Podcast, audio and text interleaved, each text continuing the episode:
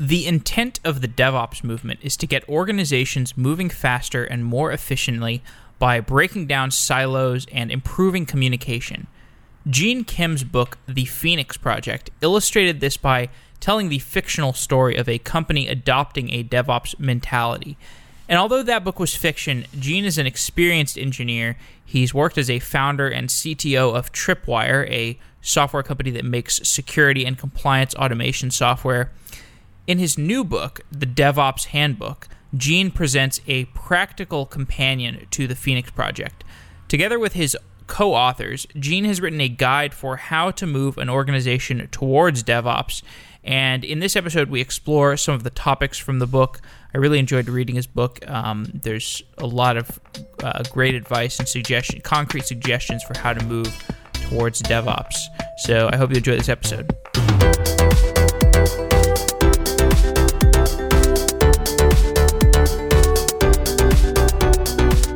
Gene Kim is the author of The Phoenix Project and more recently, The DevOps Handbook. Gene, welcome to Software Engineering Daily. Uh, Jeff, so great to be here. I've loved so many of your episodes, and uh, I should actually say I'm the co author of The Phoenix Project and uh, the upcoming DevOps Handbook. right, definitely. Um, but there, if there is one person who is most closely associated with the term DevOps, it is probably you. How did you become the standard bearer of the DevOps movement?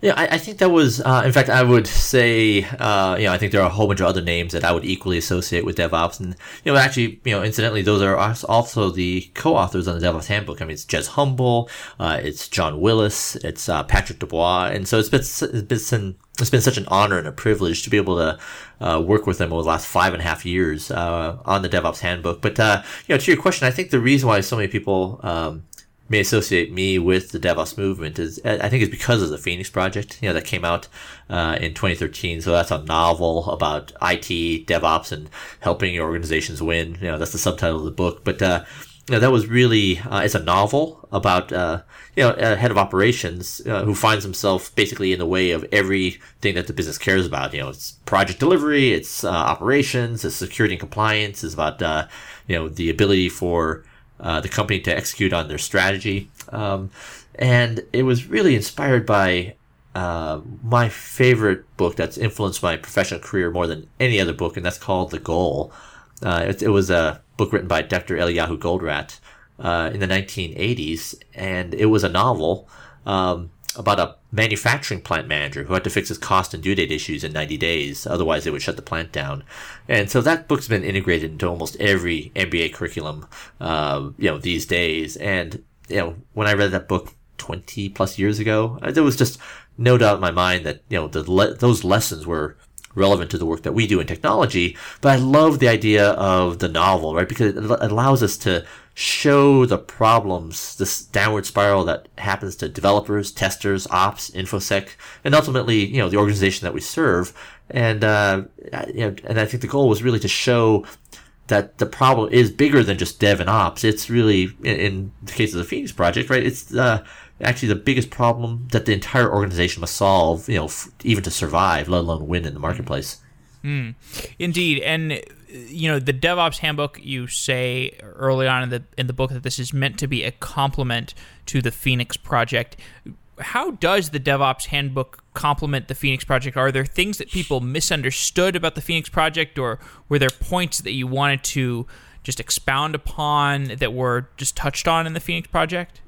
Yeah, you know, um, I would say the most precise answer would be it's really meant to be the nonfiction prescriptive guide, you know, that really describes, you know, how did that, you know, unicorn team inside of uh, Parts Unlimited in the Phoenix Project, how did they do what they did, right? They went from kind of, uh, you know, everything was screwed up, couldn't keep applications up, they were late, insecure, not compliant, and so forth. You know, how did they, you know, affect this amazing transformation, you know, where they were suddenly using the same principles and patterns that we would typically associate with, you know, the Googles, Amazons, Facebooks of the world.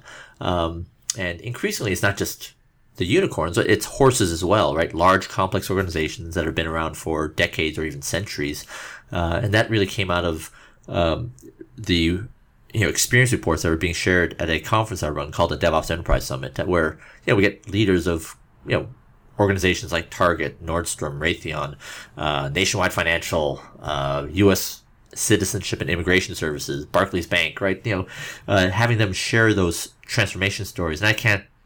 I, I think it's impossible for me to overstate how much I learned you know, from uh, from that uh, listening to their journeys, and that's really sort of the what really forms, I think, you know, what makes the DevOps handbook so exciting to me is it shows off 40 case studies of, you know, how organizations are transforming.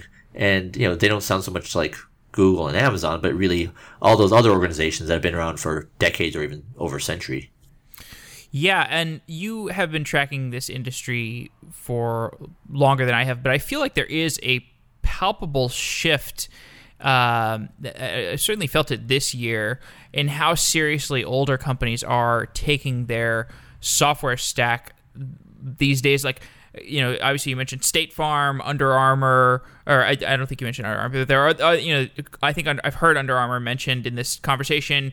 You know, General Electric, and these companies are all saying they're they're shifting to saying we are a software company that happens to make insurance prod- products or clothing or breakfast cereal, or whatever whatever they're making, and, and and so what are the concrete ways in which these companies are making the shift? Yeah uh, you know and, and, so we're going to our third year of the devops enterprise summit and it's it's uh, for me it's just the most exciting kind of transformation of foot because you know i think you know maybe to oversimplify right to um, you know, I, I, think these transformations are much easier when you're a Google, Amazon, Twitter, when you're in LinkedIn, you know, when the company survival is at stake and it's just obvious that you have to be, you know, you have to put these practices into place to even compete in the marketplace.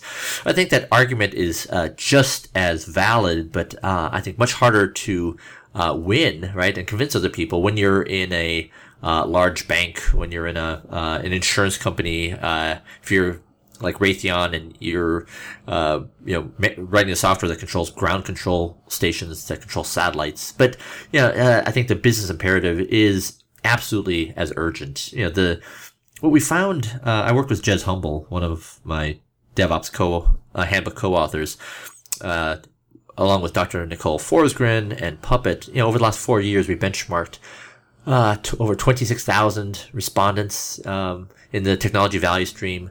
Uh, this is over four years, and and we know now that you know these high performing technology organizations are massively outperforming their non-high performing peers. They're doing 200 times more frequent deployments. You know, they have 2,500 fa- uh, 2,500 times faster lead times from code commit to running in production. You know, they have three times uh, less failures in production, and they have 200 times faster mean time to repair. They have better organizational performance. You know, their employees are twice as likely to recommend their workplaces to friends as a great place to work. You know, it's just all these uh, amazing statistics, right? Oh, the other one that you know we found was that you know for those organizations that gave us a stock ticker symbol, uh, the high performers had fifty percent higher market cap growth over three years.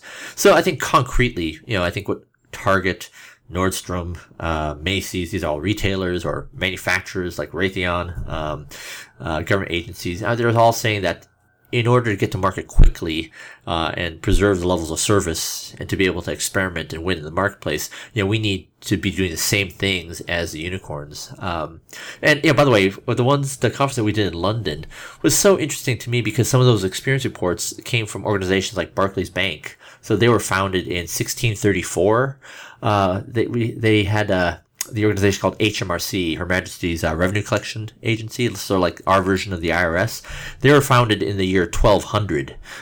so even though they don't have code that goes that far back, there are certainly traditions and maybe even procedures and policies that go that far back. And so it's just so exciting to see that, you know, even those organizations are transforming and doing just amazing, heroic things. And, and that's really kind of the, um, uh, the, the patterns that we wanted to capture in the DevOps handbook before we get into uh, tactics and specific things that you do within DevOps and what you talk about in the DevOps handbook, it's kind of a semantic discussion or a couple semantic discussions that I, I, I would want to tackle here. Um, I've had conversations with my friend Robert Blumen, who runs Software Engineering Radio, which is what I copied to start Software Engineering Daily. Um, and you know, he we, we, we, I, I remember I did a week of shows about DevOps, and there was contention around whether DevOps is an actual thing. Like, can you attach a definition to it? Uh, is it more of a movement? Because there are, you know, also should there be people who are defined as DevOps engineers, or does that imply that you're missing the point? Because DevOps is a movement that should be uh, should overtake the entire organization. I mean, what is what is the correct semantic uh, diagnosis here? Yeah, I, am very comfortable um, putting forth, and this is what we put in the DevOps handbook, right? That really DevOps is uh, the set of um, it's the architecture it's the technical practices and the cultural norms that enable this amazingly fast flow of work from dev through test into operations and information security so that we can quickly deliver value to customers, but also preserve world-class reliability, security, and stability.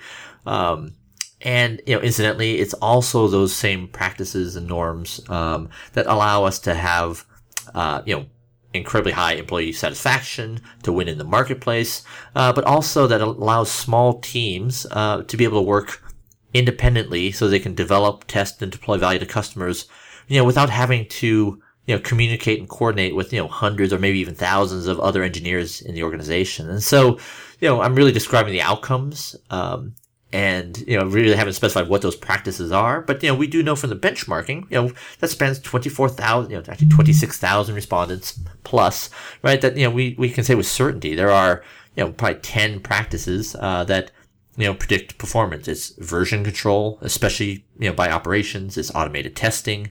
Uh, it's um, you know, high trust cultural norms. Uh, it's proactive monitoring the production environment. It's uh, visual, visualization of work uh, and controlling work in process. You know, we, we know that there are, you know, these uh, uh, these practices and uh, that you know when we see them, we can say, oh yeah, that that you can't do DevOps without it. Um, so, and I think you know in the DevOps handbook we use the three ways to really kind of be the set of three principles from which you can derive all of these observed behaviors uh, that we see in high performers that allow them to get these amazing outcomes. Uh, so, yeah, I'm very comfortable, you know, uh, addressing at that level without actually talking about the specific practices. Uh, and in terms of like a DevOps engineer, I, I guess I, I'm I'm okay with putting DevOps in you know title because I mean you know, we know that there's this incredible mismatch between supply and demand. You know, every organization, whether it's a DevOps Enterprise or Velocity or DevOps Days, right? They're always saying we're hiring,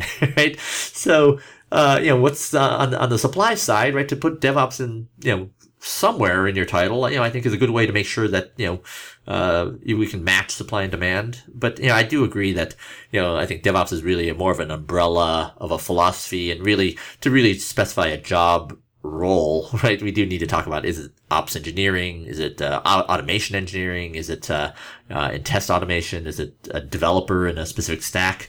Um, and, well, so, and what I'm really curious about is how these organizations typically adopt DevOps because I can imagine a number of scenarios. One scenario I imagine is you get that first team that maybe has a DevOps mentality or a DevOps engineer, and then that team starts to outperform other teams, and people start to say, What is that team doing differently? And then it sort of spreads virally throughout the company. The other thing I can imagine is somebody from on high in the organization says, uh, okay, we need to make this shift, and then there's just this big tectonic shift. So how how does it typically happen? Is it like a in these big organizations? Is it is there this big overhaul, or is this uh, incremental shifting? Does it happen top down or bottom up?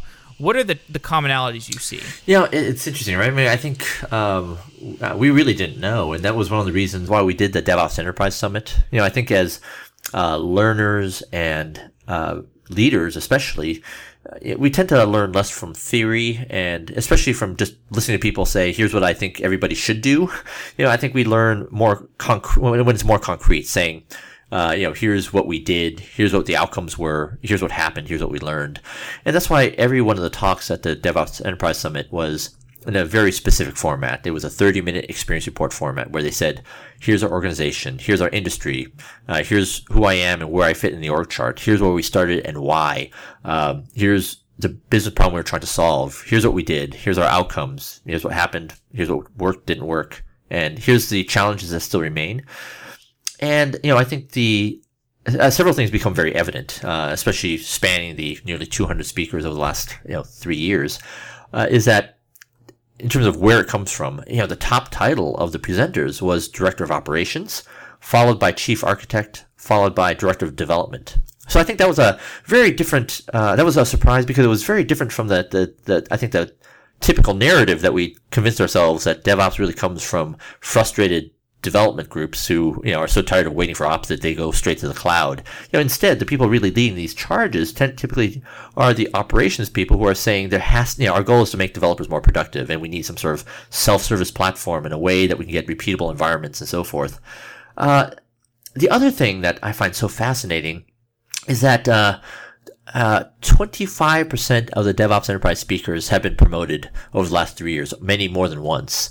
Uh, and, and so I think this is really uh, essentially a way, is, is validation that the organization sees that they've created value for their organizations and they're being put in a role where they can make a larger difference. Often being put in this staff role outside of the business units to essentially being chartered to elevate the state of the practice across the entire organization, and that could include you know thousands, maybe even over ten thousand uh, engineers spanning dev, test, and operations and infosec. So, yeah, I think one of the best books on this that was actually recommended to me by Rob Cummings at uh, Nordstrom. Uh, it was called The Other Side of Innovation. And it was so important. It was such a startling book to me because it simultaneously explained you know, all the f- successes I've seen as well as the failures. And, you know, and it shows that, you know, DevOps is really kind of a subset of, you know, disruptive innovation. Uh, and so Dr. Govindarajan and Dr. Chris Trimble, they, uh, at the Dartmouth School of Business, and you know they studied the first BMW electric car project. They studied the uh, first small tractor line at John Deere, uh, the first digital operations at, New- at the Wall Street Journal, and essentially the the problem they were trying to um, find better answers to was that you know how do you introduce very disruptive practices into large successful organizations? And you know they put forth this model saying that when you are an organization you know billions of dollars in revenue spanning decades of you know success you know you have great operations. You know like you have not meaning like IT operations, but you must have great product development processes, great supply chain management, great, you know, sales and uh, you know, cash management. And, and the way you preserve greatness is to build processes and bureaucracies, you know, because bureaucracies are very uh, resilient. You can take out half the bureaucrats and, you know, those processes will still survive. Uh, and so when you're trying to do something disruptive, right, uh, like get the, in an electric car project, get engine and battery people to talk in a way they've never talked before, you really need to get them into a dedicated team away from the mothership. You need to free them from the existing kind of rules so they can get better outcomes. And so I think that same sort of pattern is exactly what's happening in the DevOps enterprise adoption, um, communities that you know they're creating successes uh, that are creating value. They're taking risks that uh, uh, even though they have some air cover, I think these are the people who are really comfortable leading change, uh, selling change. You know, maybe even having enough guile to sort of hide capacity or hide these initiatives until they have a success.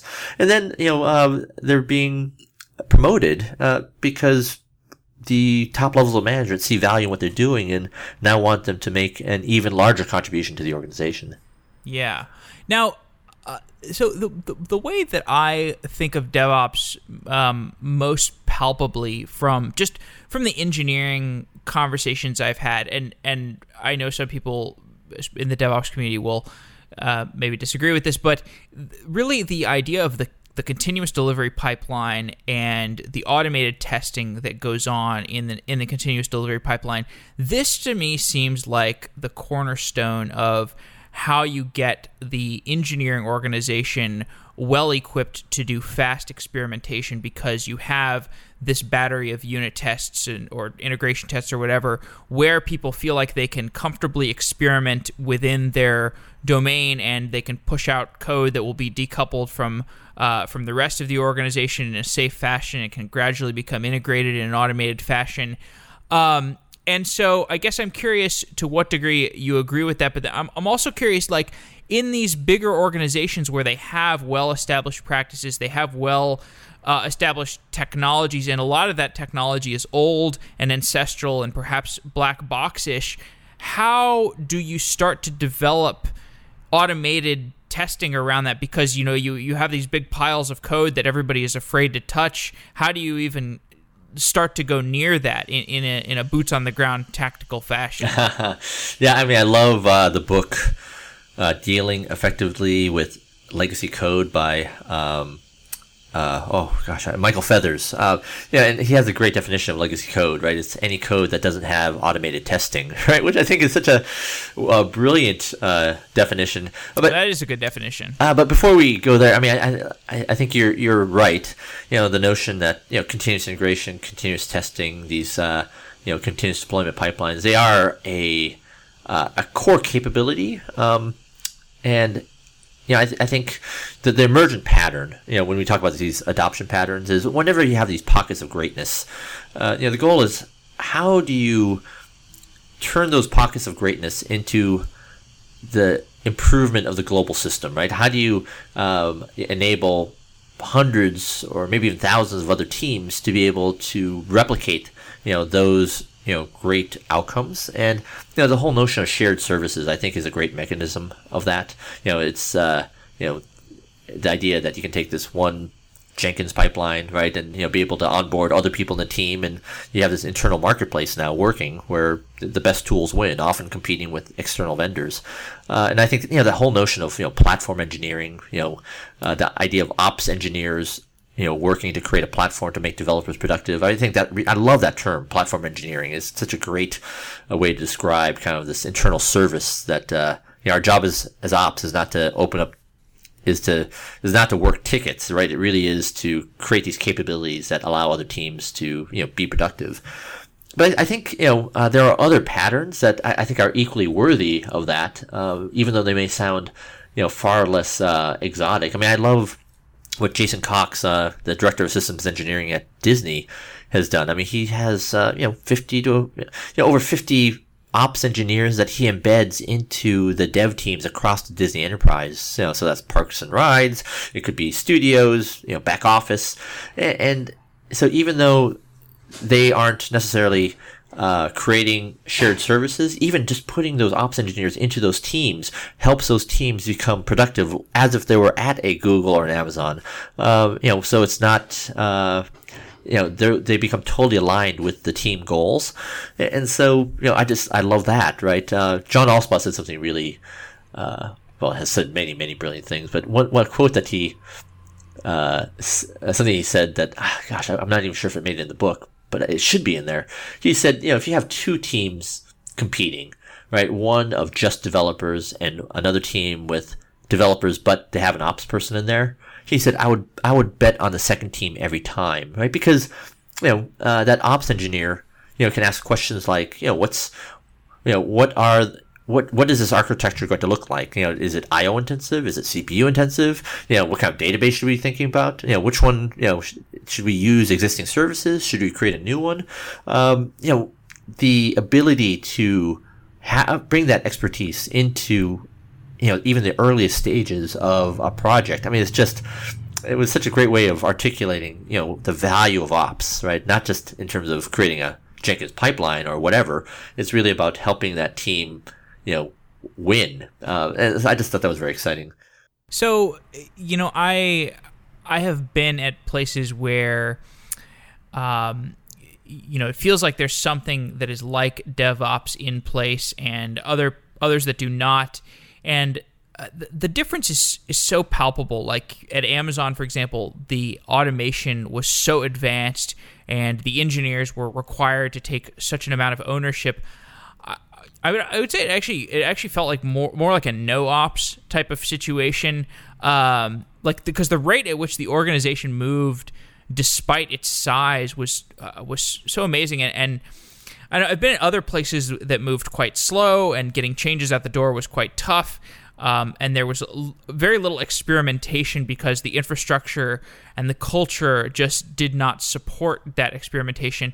And at this at this type of place, I didn't see how they would ever dig themselves out of that hole. It just felt like there was just this, you know, there was very little automated testing. I felt like we were constantly in maintenance mode. Um, I mean, I guess we're, you know, this is kind of like the same question that I just asked, but I mean, how, what are the most direct, um, high impact things that a place like that can can move can do to start uh, get getting moving in the right direction. I mean, I guess this is this is much of what the Phoenix project is all about. Right, and, and hopefully something that we can address with more precision and specificity in the DevOps handbook. But I, I love I love the way you described and set up that question, right? And it reminds me of like the goal of science. Uh, one of my mentors, uh, Dr. Tom Longstaff at the uh, software engineering organization, he said the goal of science is to uh, explain the most amount of observable phenomena with the fewest number of principles, you know, confirm deeply held intuitions and reveal surprising insights. And I think, you know, by what the uh, the state of DevOps report has allowed us to do over the last four years is to answer more precisely what are the precise conditions that allow us to have this kind of amazing dynamic of fast flow, you know, high level of innovation, high level of uh, of experimentation, you know, high employee satisfaction, you know, ability to win in the marketplace. Um, and so I'll answer it two ways, right? I think the technical practices and the cultural norms and the architecture, right? We know that it's, uh, you have to have some sort of loosely coupled architecture, as you alluded to. You have to have automated testing. Everybody's got to be in version control. You have to have proactive monitoring, high trust cultural norms. Um, so I think that's that's kind of useful to know, right? Because we can say those are the things that really do have the highest uh, predictors of performance.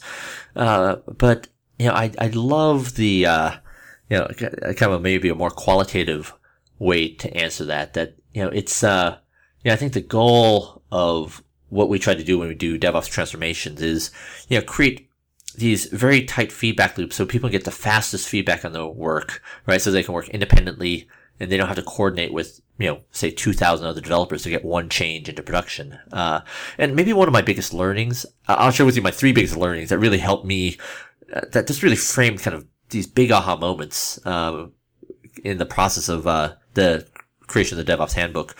One is, it turns out like this one measure of code deployment lead time, you know, how quickly can we go from a change committed to version control through test through deployment so it's actually running in production and so customers are getting value. It looks like a tactical measure because you could say that's what the ops people do, but it's actually, I think, one of the most strategic measures that any technology organization has because it simultaneously predicts the effectiveness, effectiveness of the testing and operations value stream. So that's to the right of code commit, you could say, in the value stream, but it also predicts how quickly we can give feedback to design and development. And so, like, if, if I, as a developer, I, I put something into version control, but only find out about the error six or nine months later during integration testing, then you know the the link between cause and effect have been basically lost, right? And my ability to learn as a developer from that mistake has vanished, right? So it's even it becomes very hard to fix, but it becomes really hard to take those learning and integrate that into the next time I do work. Um, and, and, it also gates how quickly we can get feedback from customers, right? If we want rapid experimentation, you know, we need to be able to iterate within, you know, days or hours, you know, being able to iterate in months or quarters is almost uh, meaningless, right? Or at least anyone who can iterate faster is going to win. So that the one aha moment is, you know, uh, that the, the strategic importance of code deployment lead time. Uh, I think the second kind of big aha moment is is uh, that all those performance measures I talked about deployment frequency, lead time, change success rate, mean time repair, organizational performance, security. Uh, and it can all be, and even the presence of technical practices and cultural norms, they can all be predicted with one question. Uh, and that question is, on a scale of 1 to 7, how much do we fear deploying changes? Right? So one is we have no fear of deploying changes. We do it all the time. Seven is we have such fear of doing deployments that we don't do it ever.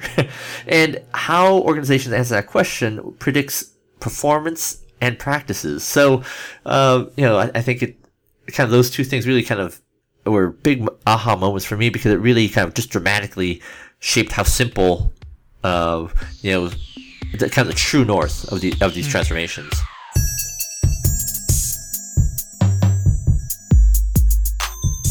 If an organization is doing DevOps really, really well, like these these companies that we see as like the beacons of DevOps, whether it's Netflix or Google or Amazon or whatever, does it asymptote towards something that we might call no ops, where there's you know you you know is the goal of a good DevOps uh, team to automate everything that you can, so that there are you know automate away the responsibilities of the operations team? Yeah, I think there's really two poles. I, I, I, think the answer is no, right? I mean, I think there's really two poles of this, and you know, by the book, you know, we can des- we describe organizations in one of typically three um, modalities. One is you know market orientations, so that's you know when we have small cross-functional teams who can all you know create value for the customer without having to you know coordinate with the mothership, right? And so um, you know in the broader kind of industry yeah, that would be when we have sales, marketing, engineering, kind of supporting specific customer segments, uh, and that's really op- designed to optimize for you know time to market.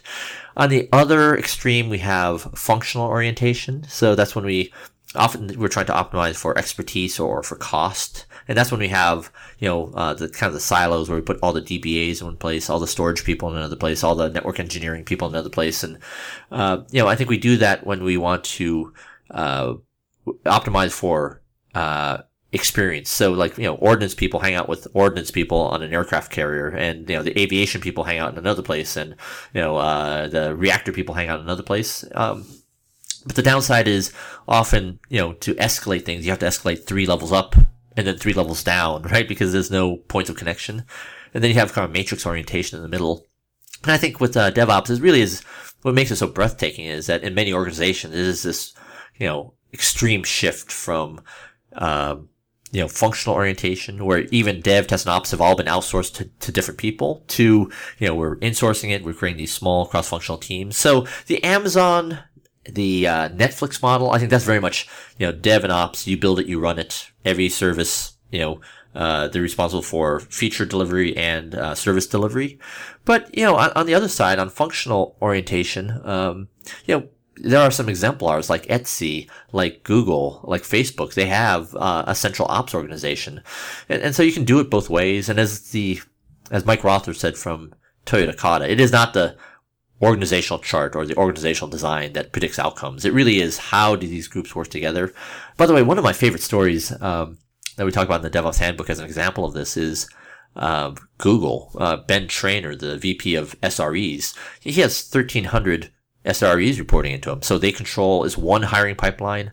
Uh, they're responsible for the quality of every SRE, and then they get embedded into you know the uh, teams across the Google enterprise. You know, GitHub uh, centralized operations, um, Etsy centralized operations. So I think there are uh, plenty of valid examples of how you can do it, and it's not just and it's certainly not no ops. I think even the uh, the Netflix people and Adrian Cockcroft would say, you know, it's not no ops. It's it's platform as a service, right? We still have ops. So even Netflix, right? Uh, you know, they had this role called a crisis manager, where uh, it would actually rotate through um, dev managers. So the person who would be responsible for kind of the centralization of the incident response function. And what they found was that the problem was that you know by the time the role rotated back to a dev manager, they probably forgot everything they had learned since the last time they were on rotation.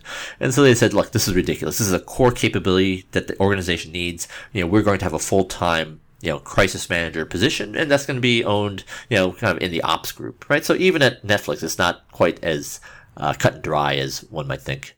So you know, we're talking here about older organizations, more developed organizations.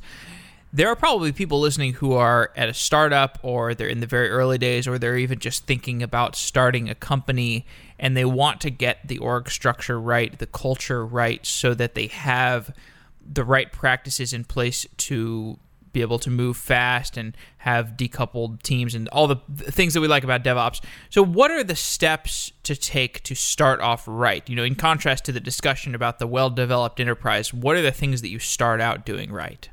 Oh yeah, I, you know, I, th- I think uh, my friend John Willis, another co-author in the DevOps Handbook, I mean, he said kind of every startup or kind of successful startup kind of kind of gets uh, is probably very aligned with DevOps in the beginning, just because you know, when your survival is at stake, right? Uh, you're gonna have very few people who say it's not my job, right? It's uh, whether it's in the code or in the environment. You know, uh, if it's 2 a.m., you know, ultimately, you know, in order, if this is a difference between the company surviving and not surviving or making another month, right? Because uh, you know, there's so little cash in the bank.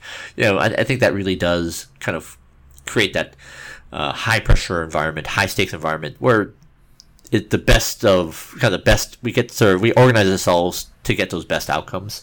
You know, I think the question then becomes, you know, as we grow, um, you know, as you get to four, five, six teams, uh, you know, development teams or feature teams, I should call them, and you know, uh, growing need for infrastructure, then you know, I think kind of the uh, we need to specialize. We need to uh, you know have these teams have their own roadmaps.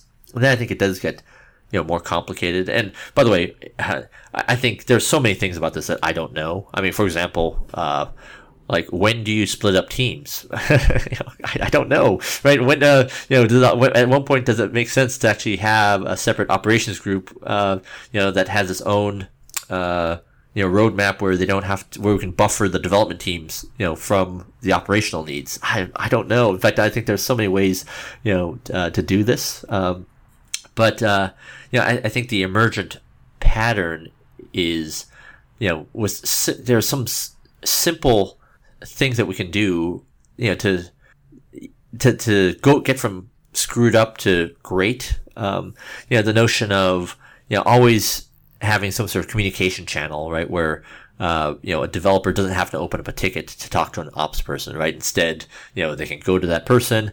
Uh, they can, you know, we have a chat room where we can always, uh, you know, get the help that we need.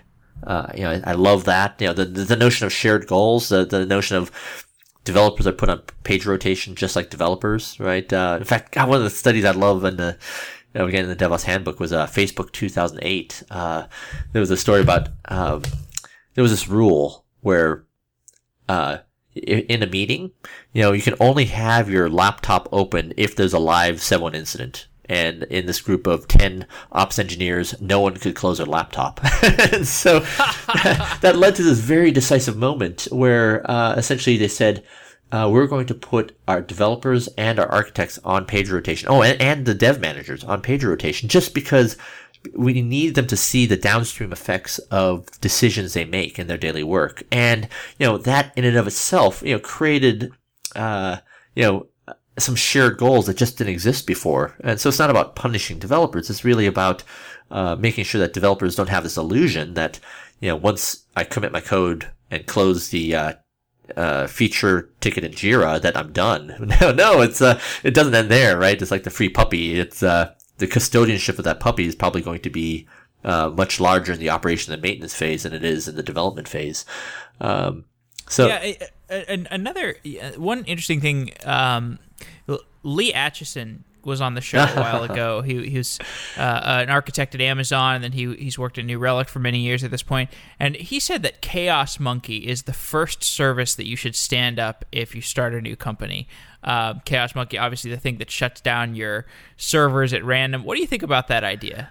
Oh, I, I, you know, I, I love that pattern. Right? It's it's so great because, uh, you know, if, if we're to zoom out a little bit and look at sort of DevOps as a subset of dynamic learning organizations. And so dynamic learning organizations describe, uh, you know, organizations like the Toyota um, and its suppliers. It's the engine design team at Pratt & Whitney. Uh, it's the U.S. Naval Reactor Corps, uh, responsible for 3,500 hours of accident-free nuclear reactions for U.S. Navy ships at sea. You know, there's these, uh, one of the observations that Dr. Steven Spear uh, made. I took out his workshop at MIT. He wrote a great book called The High Velocity Edge. He said, you know, when you inject, when, when, when you are constantly injecting pressure into daily work, right? Like when you have this true north goal of getting to single piece flow or no inventory or uh, zero safety accidents or no fatalities, no near misses, you know, what it does is it, uh, it puts continual tension in the system that forces the system to continually improve. And, you know, Mike Rother, you know, who wrote the book Toyota Kata, he said, you know, the, in the there is no, there is no, uh, he called it the PDCA wedge, right? Uh, there's this kind of uh, notion in the lean community for many years that, you know, if you improve something, you sort of ratchet up the, the process effectiveness. And he said that actually is an illusion. He actually described how on the manufacturing plant floor, floor they reduced the number of workers at a workstation uh, at a um, uh, from eight people to uh, five. And he said over two months of observation, we actually got to see how five people then became six, then seven, and then reverted back to eight. he said without that constant improvement, right? Uh, it's not stasis; it's actually entropy, right? Things actually degrade to a much you know less efficient state. And so, what Chaos Monkey represents, I think, is that kind of uh, another example of how do you force relentless improvement into the system. Um, I was, I was gonna, oh, oh, and I think just to, I think one of the most breathtaking examples of this. Uh, in fact, let me think. I gotta look at the index of the DevOps handbook. Oh, gotta reach it. You know, there was a there was a famous uh, fire uh, in in Japan at a Toyota plant that caused. Uh, I think it was like a specific brake pad sensor uh, for Toyota. It was it, it was burned to the ground, right? And Wall Street Journal wrote, uh, you know, because of how lean their supply chain is, you know, Toyota might not have cars to sell, and we're basically saying this could be a uh, existential event for them. You know, uh, that you know the, the entire Toyota uh, organization uh, might be put out of business, or at least gravely wounded. But it turns out that you know they were able to mobilize their entire supplier network uh, to uh, actually reproduce these parts. Uh, they had, you know, they were already in the practice of working with each other. They shared the plans, um, and uh, they were actually resumed some level of manufacturing capabilities for this very critical part, you know, within days. and so uh, there's a, a, quote that is uh, from uh, from Steven Spear's book that said, "When crisis, when, when problem solving is a part of everyone's daily work." what appears to be a crisis for everybody else is just another day, right? And I think, you know, what Chaos Monkey represents is, you know, how do we create the conditions where we are always constantly learning, right? Uh, we are deliberately injecting faults in this production environment. And so when, uh, you know, bad things do happen that are catastrophic to everybody else, you know, Netflix was a strange island of calm, right? Just like the Toyota, uh, organization, you know, uh, not to say that they weren't busy and there weren't tons of urgent work, but they would manage to survive. I think without the uh, uh, without the absolute uh, brink of existential failure that would have happened to almost every other car manufacturer. So we've talked about well-developed organizations. We've talked about earlier organizations, startups. Uh, what about organizations that are scaling? organizations that are scaling, what are the things that they can do to avoid? So you talk in the book, you talk about the downward spiral that can lead to an organization breaking. So I I want to get an idea for what are the things that are the signs that an organization might be moving towards a downward spiral and what are the typical ways you can avoid that type of downward spiral how you can avoid getting into the the trough of despair uh, it, that that that is obviously harder to dig out of than than something where you you prevent it early on earlier on. Yeah, um, yeah. So this is all about part three, um, or actually the third way, right? Uh, so the first way is all about flow, left to right in the value stream. The second way is all about feedback, right to left in the value stream, and the third way is like what are all the practices that enable continuous innovation, continuous learning. And sorry, real quick, do you want to define the value stream for people who don't? Oh yeah, uh, so the value stream is you know it's all the sequence of steps required to actually deliver value to the customer. So it starts when you know there's a signal of demand, right? New feature, uh, you know, outage, you know, outage occurs, right? To actually uh, the customer saying, you know, we have what we need. And so the value stream in our world often, you know, spans from product owners typically through development, through some sort of test deployment, and ultimately is running in production. And so, you know, the third way is really kind of across that entire value stream, all the stakeholders. How, how do we um, always create the practices so we're continually learning and improving? And so, uh, you know, I, I, think when there are pockets of greatness, what are the mechanisms that allow the entire organization to benefit? I think one of them is certainly the notion of, of uh, shared services.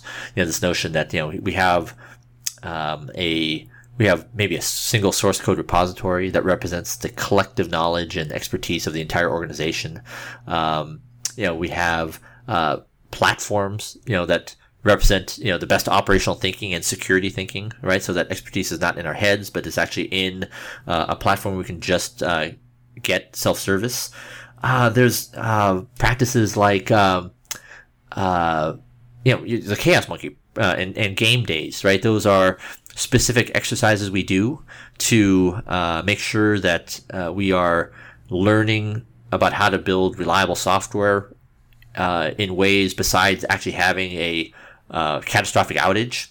um, you know, improvement blitzes like hack days. This notion of dedicated time for improvement. I mean, I love this notion where, you know, every day, uh, you know, uh, one day a month, one day a quarter, you know, that people can work on whatever they want. They self-organize into teams. They can work on whatever they want, but it can't be a feature, right? It has to be something improvement related. It's not about new ideas of trying to be innovative. This is about solving problems that we are working around right now. And, and some of the greatest, you know, technical breakthroughs in our field, right? The, you know, like uh, the HipHop compiler, uh, you know, that was built at Facebook. You know, the uh, so many things were actually built in Hack Days. Um, mm.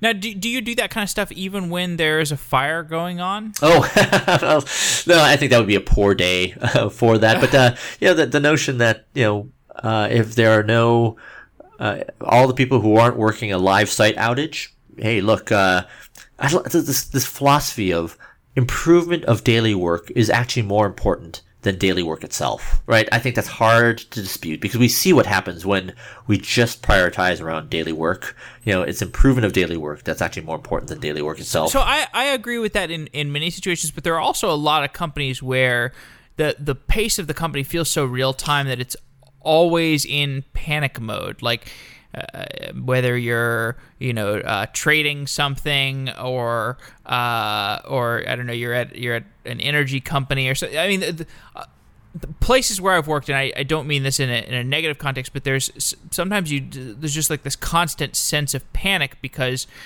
uh, customers have needs or there's you know something there's some deadline.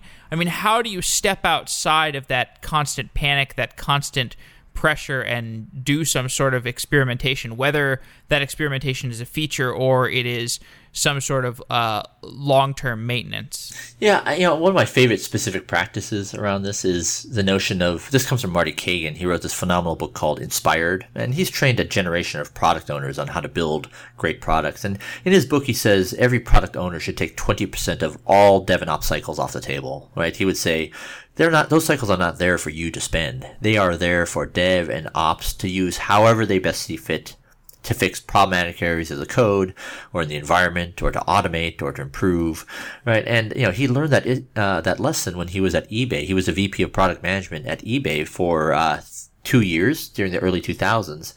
And I think his key lesson was that if you don't pay this 20% tax, you're doomed to pay this 100% tax because he didn't get to ship a new feature for two years because everybody was, uh, you know, just trying to keep the site up. And, and so he said the only way that you can prevent that downward spiral is that you have to pay down technical debt as you go.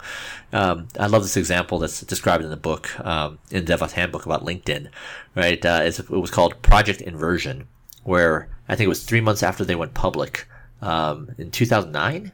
Um, uh, you know, uh, Kevin Scott, the VP of engineering, you know, despite all the promises made to the public markets, said we it has become so dangerous to deploy code that we cannot deploy code any longer. And so they had a feature freeze for 60 days.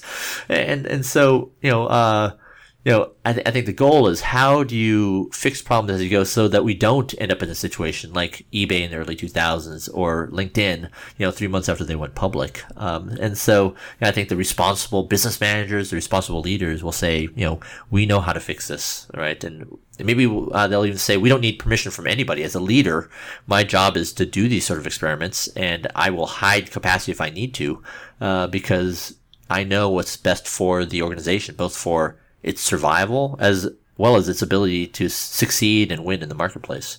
All right. Well, Gene Kim, uh, author of the DevOps Handbook, author of the Phoenix Project, thanks for coming on the show. Hey, thank you so much. And by the way, in the show notes, I'll make sure that everyone gets uh, uh, instructions on how to download a 140 page free excerpt of the book. Uh, and so uh, i hope that uh, that is of value to uh, everybody who reads it. Thank you so much, Jeff. Wonderful, and thank you for coming on the show. Thank you for your kind words and your your feedback on the show. I appreciate it. Oh, delighted to be here. Thank you again. Thanks to Symphono for sponsoring Software Engineering Daily. Symphono is a custom engineering shop where senior engineers tackle big tech challenges while learning from each other. Check it out at symphono.com slash sedaily that's S-Y-M-P-H-O-N-O dot com slash S-E daily. Thanks again, Symphono. Wow.